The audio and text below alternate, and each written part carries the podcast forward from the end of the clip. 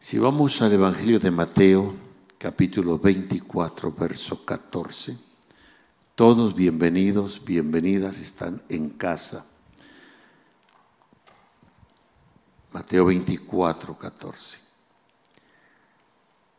Y será predicado este Evangelio del reino en el mundo entero para testimonio a todas las naciones y entonces vendrá el fin. Vuelvo a leer el mismo texto, pero de otra traducción bíblica. Y será predicado este Evangelio del reino en el mundo por testimonio a todas las naciones y entonces vendrá el fin. Note el énfasis en la parte final del verso de el fin. Un fin que todo mundo parece estar esperando, unos con esperanza y otros sin esperanza.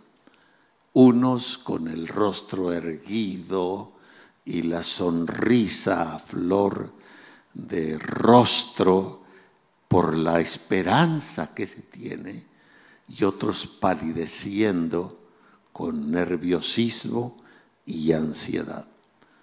Y será predicado este Evangelio del reino en todo el mundo entero por, y voy a enfatizar esa palabrita, por. ¿Cuántos en sus Biblias dice por Levante la mano si trae su Biblia. Bien. ¿Cuántos en su Biblia dice para en lugar de por? Levanten su manita. Se fijan. Esa palabra no parece tener significancia, pero, pero sí lo tiene. Una cosa es que el Evangelio se lleve para cumplir la gran comisión de ir por todo el mundo y predicar el Evangelio a toda criatura.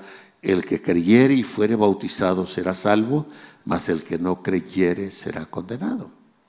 Es una cosa, es predicar el Evangelio por testimonio y otra cosa es predicarlo para testimonio.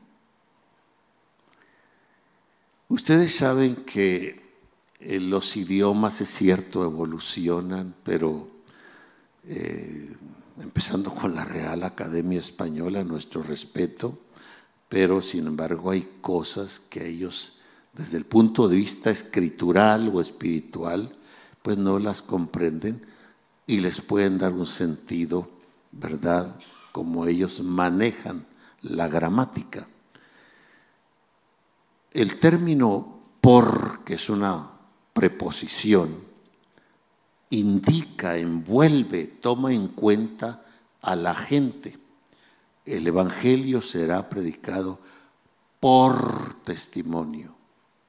O sea, está implicándome a mí como agente del Evangelio para testimonio ya me elimina a mí y denota solo el fin o el término al que está encaminada la acción de que el Evangelio se predique.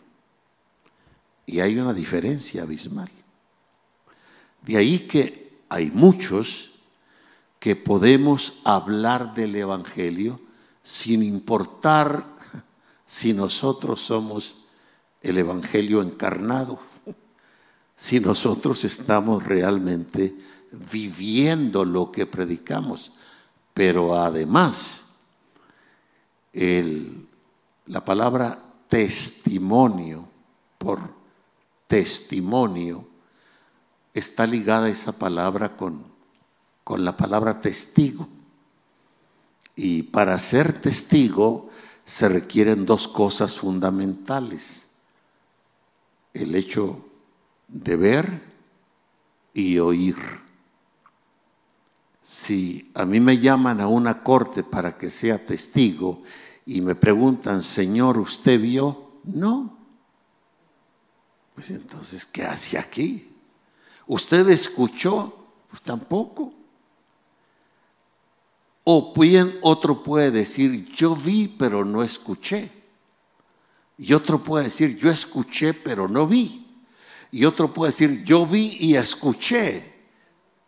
¿A cuál testigo van a tomar en cuenta? Al que vio y escuchó. Y está relacionado, este Evangelio será predicado a todo el mundo por testimonio. Y cuando el Evangelio se predique a todo el mundo por testimonio, entonces vendrá el fin. Y esto es muy interesante porque es totalmente profético.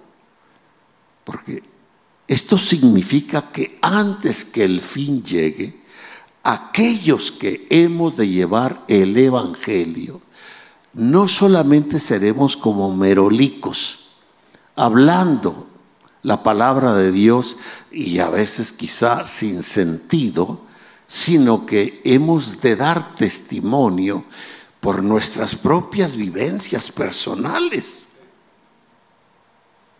Porque tenemos la experiencia. Ahora, déjenme les llevo a segunda de Pedro, capítulo 1, verso 16 porque no os hemos dado a conocer el poder y la medida de nuestro Señor Jesucristo, siguiendo fábulas artificiosas, sino como habiendo visto con nuestros propios ojos su majestad.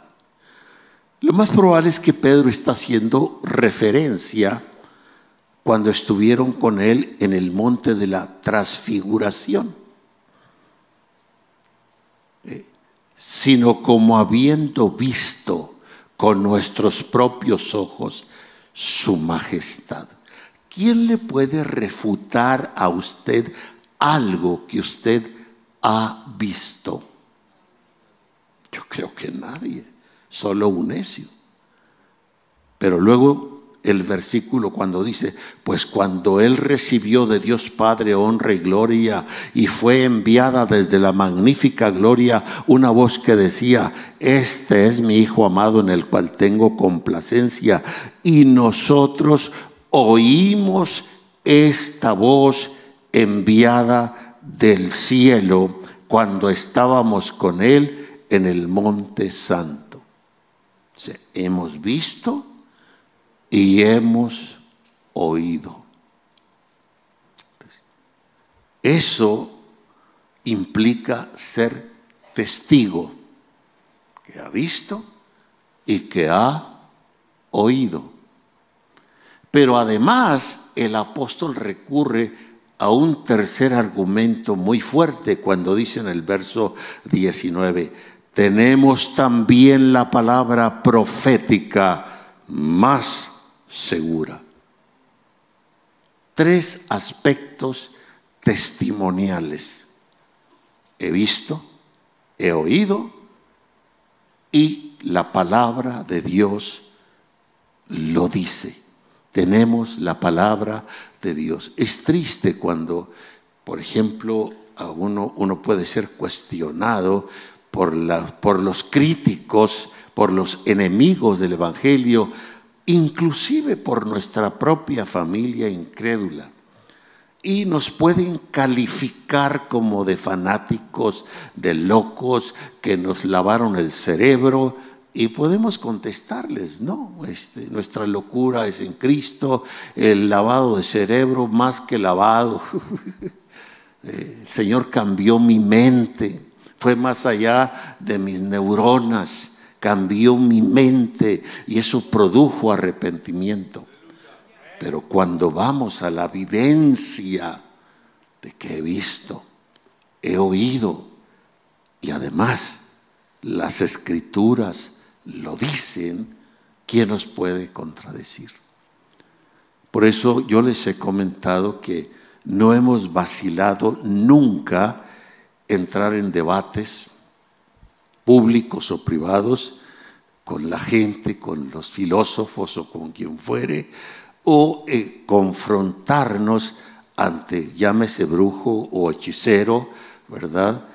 Porque sencillamente tenemos vivencia, experiencia, gracia y favor de Dios en nuestras vidas. Y es importante que todo creyente lo tenga. Pero esto lo hará el Señor. Si hasta ahora no nos ha sucedido o no ha sucedido en nuestras generaciones, excepto la iglesia en su principio, y que eso se perdió. Pero antes que el fin llegue, el Evangelio será llevado por testimonio. O sea, tomando en cuenta a la gente, al conducto, al canal, al hombre, a la mujer que lleva un mensaje glorioso, el Evangelio del Reino, pero que va con convicción profunda, con raíces divinas, porque es su experiencia.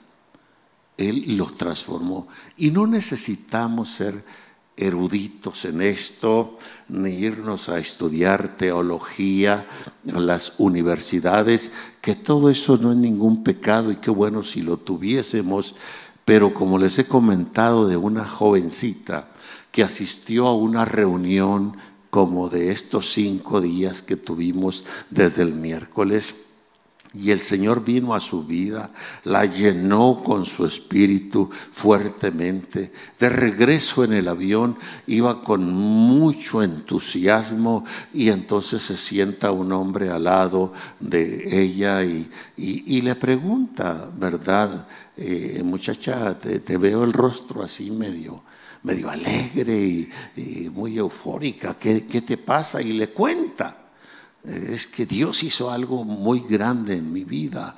Y entonces el hombre se ríe mofosamente porque era un ateo, supuestamente un hombre de letras en la cabeza, y le dice, ay, ¿cómo siento decirte que lo que me estás contando es una fábula? Dios no existe. O dime, dame una razón que te asegure que Dios realmente existe? ¿Cómo podía filosofar esa jovencita? Y le contestó, el Espíritu Santo la iluminó y le dio una respuesta que fue como darle una bofetada. Dijo, Señor, estoy tan segura que Dios existe porque Él ya mora en mí. Gloria a Dios. Bien.